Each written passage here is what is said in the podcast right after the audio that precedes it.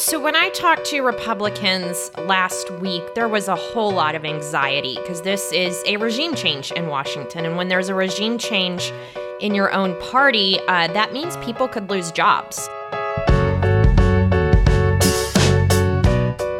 Welcome to the Powers That Be Daily, Puck's podcast focused on the intersection of Wall Street, Washington, Silicon Valley, and Hollywood, and the players who run it all. I'm Peter Hamby. It's Tuesday, October 31st. On this Halloween edition of The Powers That Be, Abby Livingston joins me to talk about the new Speaker of the House, Mike Johnson, and the early political decisions he's making that suggest he's not trying to shake things up too much. And we discuss Dean Phillips, the Minnesota congressman mounting an upstart primary challenge against Joe Biden for the Democratic presidential nomination. Will his campaign hurt Joe Biden, or will nobody actually care? We'll discuss all that and much, much more on today's edition of The Powers That Be.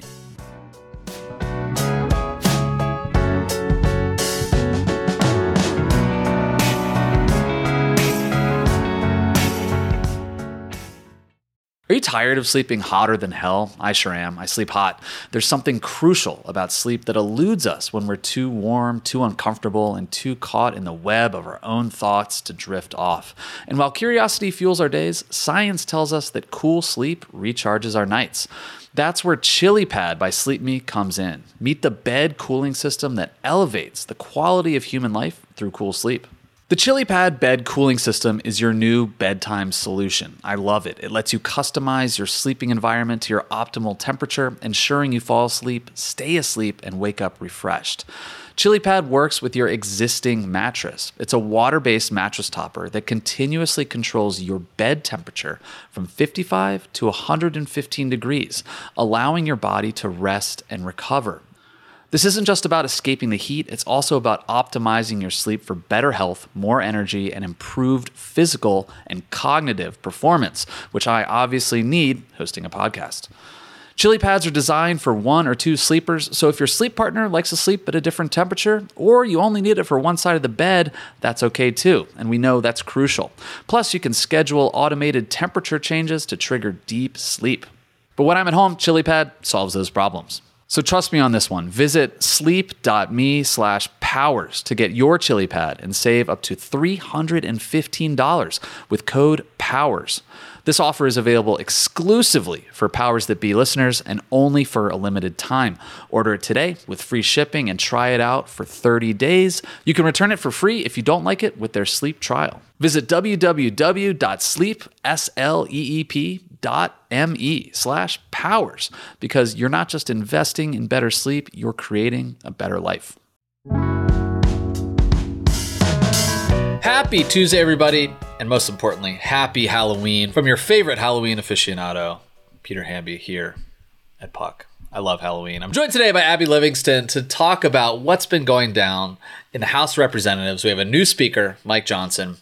His election to speaker, we thought might have some consequences on the uh, political strategy side, but as Abby is going to tell us, that might not be true. I also want to discuss the Democratic presidential campaign of little known Congressman Dean Phillips, who is planting a flag in New Hampshire to primary Joe Biden.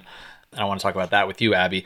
But first, the great Halloween candy debate. There was a lot of discourse out there after Jon Kelly and I on Media Monday rated the pros and cons of almond joys. Right as we were getting on to record, you just came out of the gate and punched me in the face with candy corn is the worst Halloween candy. Warm take, but can you just give me a little bit of a reason as to why that's the case for you? They have no taste, so you're eating sugar when you have like the choices of all the candies in the world, and then you would eat candy corn. I will say almond joy is a very close second. So yes, okay. that's that, those are my feelings. All right, we are as divided as the House of Representatives right now. Abby, Mike Johnson from Shreveport, Louisiana, the land of armadillos, is now the Speaker of the House. Uh, it was a kind of came out of nowhere after this whole election process. Most Americans don't know who this guy is. Democrats in recent days have gone out of their way to point out that he is a right wing, sort of 90s era social conservative. He hosts a religious podcast with his wife. I listened to that for a few minutes last week, um, you know, because I had nothing else to do. He is also sort of, uh, you know, not a loud MAGA voice like Matt Gaetz or Marjorie Taylor Greene, but I would say a accommodationist, a go along to get along MAGA kind of guy. And make no bones about it, he will probably be even more of a hardliner when it comes to negotiating with Democrats uh, than Kevin McCarthy was. Maybe slightly more accommodating than Jim Jordan would have been. But before analyzing what his leadership style is going to be, how has his transition into leadership been? It's been quite smooth. So, when I talked to Republicans last week, there was a whole lot of anxiety because this is a regime change in Washington. And when there's a regime change in your own party, uh, that means people could lose jobs and new people are installed into positions of power and making piles of money if you're a consultant. And it does not appear that is happening. Uh, on Monday morning, there was an announcement that Dan Conston was staying atop the House GOP super PAC. And that was widely read as uh, an indication that Mike Johnson intends to inherit Kevin McCarthy's political operation and not make a lot of changes. Yeah, that's that's interesting to me. Dan is has been around Washington for a long time. He worked for some Republicans that were probably really conservative in the Tea Party era, at least our conception of that term back then, but friend of the establishment probably at this point. And that like explain why that matters because you also report that the leadership of the National Republican Congressional Committee is going to remain the same. If Jim Jordan had become speaker, it seems possible at least that he would have replaced these campaign strategists with his own people. But for Mike Johnson, it seems like he wants to keep things smooth heading into the election next year. Well, I think it's two things. I think one, it's relationships with donors, and uh, Dan uh, has good relationships with donors from what it looks like. And uh, this was the way it was portrayed uh, in the announcement was a signal for donors to make them mm. happy. Mm. But I interpreted it as a sigh of relief in the political class. I think the other thing is no matter how anti establishment you are, there is like a system in place and it's important to know how things work. Mm-hmm. And so that's what's happening over at the House campaign arm, which is the official arm of the House GOP. The chairman is longtime Congressman Richard Hudson. Before that, he was a staffer, and he's being advised by a consultant named Guy Harrison, who's been involved in these races since 2010. 2009. Mm. So um, a lot of it is just knowing how things work and being in that spot. And you could do a house cleaning, but you might be starting from scratch. And additionally, it's hard to do this in the middle of a campaign cycle. So when you become leader of the House in this case, but also like if you become the head of a campaign committee in the House or the Senate, uh, or the you know you run a super PAC or whatever, like that is a meal ticket for your consultants and your staffers who are suddenly thrust not only into power, but they get to make financial decisions. You know, sometimes they can benefit themselves. Who is advising Mike Johnson? Is this a uh, a Louisiana crew, a bunch of LSU folks coming in uh, into the leadership? So Mike Johnson is an LSU Tiger, and go Tigers! He went to under, and you got to spell it the right way. Go. And he uh, got his undergrad and his law degree there. And one of his fraternity brothers is a consultant named Jason Hebert. Uh, I'm trying to get the French pronunciation correct. And he's been with Johnson forever. Now, Hebert's firm, which is called The Political Firm, several years ago was purchased by Axiom, which is mm. run by Jeff Roe, who is a frequent character in Puck coverage. Um, but it doesn't appear that anything's going to be shaken up on that front. Hebert's also very close to Steve Scalise. He's sort of the consultant of Louisiana um, in Republican politics, especially mm-hmm. on the federal side. And his other top advisor is his chief of staff, Hayden Haynes, who also came up in Louisiana politics. So we are seeing a just a really strong contingent of Pelican State influence in the House GOP right now. Jason and Hayden, I will be at the LSU Florida game in a couple weeks if you want to meet over uh, bourbon and jambalaya at my friend's tailgate in BR. I will be there. All right, Abby, I want to take a quick break. And when we come back, I want to ask you about what's going on in the Democratic caucus uh, on the heels of news that Dean Phillips is running for president.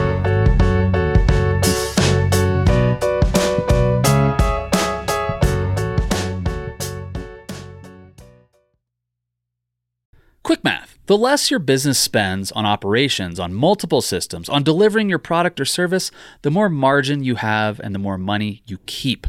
But with higher expenses on materials, employees, distribution, and borrowing, everything costs more.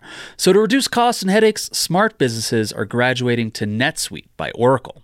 NetSuite is the number one cloud financial system, bringing accounting, financial management, inventory, HR into one platform and one source of truth. With NetSuite, you reduce IT costs because NetSuite lives in the cloud with no hardware required, accessed from anywhere. You cut the cost of maintaining multiple systems because you've got one unified business management suite. You improve efficiency by bringing all your major business processes into one platform, slashing manual tasks and errors.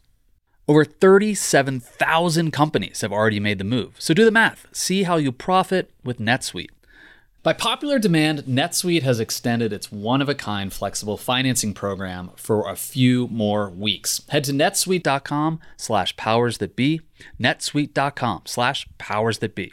That's netsuite.com slash powers that be. I'm Sandra, and I'm just the professional your small business was looking for. But you didn't hire me because you didn't use LinkedIn jobs. LinkedIn has professionals you can't find anywhere else, including those who aren't actively looking for a new job but might be open to the perfect role like me. In a given month, over 70% of LinkedIn users don't visit other leading job sites. So if you're not looking on LinkedIn, you'll miss out on great candidates like Sandra. Start hiring professionals like a professional. Post your free job on LinkedIn.com slash recommend today. Welcome back to the Powers That Be, everybody. Happy Halloween. Katie and I were David Beckham and Posh Spice for Halloween. Abby, do you have a costume?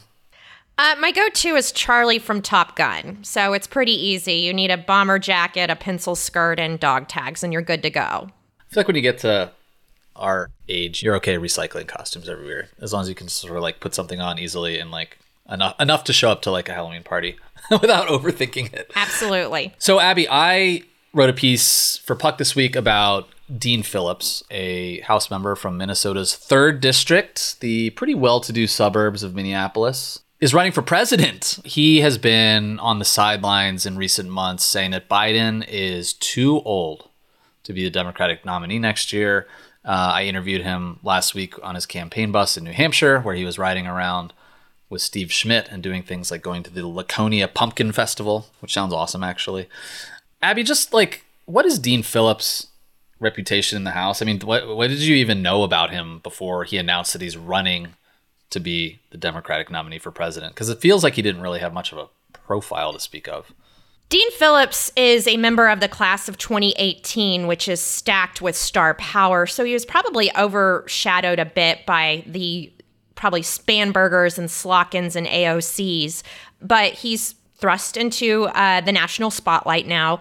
I think what has come out overtly after his announcement is I do think he annoys his colleagues. He frustrated them in the past because he was in leadership helping to design the party's messaging strategy, and then he would go off message in criticizing Joe Biden. Mm-hmm. So um, there's been a handful of negative stories after his announcement that reflect that sentiment. But I'm also curious what you're hearing about him, and uh, now that he is in the national stage. Well, I mean, not not great stuff, uh, at least from Biden world. You know, they think this is rather brazen on his part to run for president. You know, and this came through in my conversation with him late last week. He doesn't have any kind of differentiating policy issue from Biden. There was a another Minnesotan named Gene McCarthy who posted up in New Hampshire back in 1968 as an anti-war protest campaign against sitting president Lyndon B. Johnson of his own party, and you know that created a movement, a student movement that loved McCarthy for standing up against the Vietnam War. It opened the door to RFK jumping in the race, and eventually forcing LBJ to not run again. And so Phillips doesn't have an issue like that. And even when I asked him about Israel, for example, he kind of punted. I asked him a, an easy position that could help him carve out space to Biden's left and probably get some support and some money, which is do you support a ceasefire? He dodged that question every time I asked it. And so his his rationale is entirely stylistic he did criticize Biden on, you know, the economy that regular people aren't feeling the impacts of, you know, whatever good economic signals are out there that the Biden administration is talking about. But he like only talks about Biden's age and the need for a younger generation of Democrats to step up and get in the race. And interestingly, on the McCarthy thing, the Gene McCarthy thing, he said this to me if I am the Eugene McCarthy of 2024, that would be a great legacy. And he said he would welcome other Democrats getting in the race because he wants it to be a competition. He wants more voices out there running against Joe Biden so that hopefully either someone beats Joe Biden or Biden decides to not run in 2024. He also told me he called personally Gretchen Whitmer, the governor of Michigan, and, and J.B. Pritzker, the governor of Illinois, asking them to run too. Uh, but he said they, they didn't answer. I think this guy doesn't have much of a chance, but it's not helpful from a messaging perspective that he is out there giving interviews to reporters and talking to voters and having town halls saying that Biden can't win, Biden can't win, Biden can't win. The Trump campaign loves that. But, you know, reputationally from the members of Congress I talked to, black members don't like what he's doing. Got a quote from Bennie Thompson, you know, from Mississippi, who was like, this is disrespectful to black voters because you're going to New Hampshire, which is 90% white. Uh, you know, you should be going to South Carolina and Michigan instead. When I pressed Phillips about that, he said, well, we are going to South Carolina, Michigan. We're going to do that too. But it doesn't feel like he's carved out much of a brand for himself outside of the suburbs of Minneapolis and St. Paul. I don't know. Like what like have you ever met the guy? I don't think I've officially met Dean Phillips, but I've seen him around the Capitol quite a bit over the years. I also just sort of wonder how he thinks the 1968 comparison of a divided Democratic Party turned out for Democrats. I mean, there's also that issue. What I find fascinating about this story is his consultant, Steve Schmidt, who I don't know what he aligns with now, but he's not a Democratic consultant. Bill Burton, who's a prominent Obama guy, was floated as a potential consultant in that race and distanced himself as much as possible on Twitter. And it just it seems like a blackballing that I find fascinating. How many Democrats want to distance themselves from this as much as possible, even though there seems to be a market for another candidate? Yeah, it's really interesting. So Phillips called this quote a culture of silence. It's sort of conspiratorial the way he talks about Biden's age. But he says members of his own party in Congress talk about this all the time, but don't say it publicly that Biden is too old, that they want him to step aside, that they want other Democrats to run. And he said, you know, they've been talking about this for two years, but no one's speaking up. Like everyone's afraid.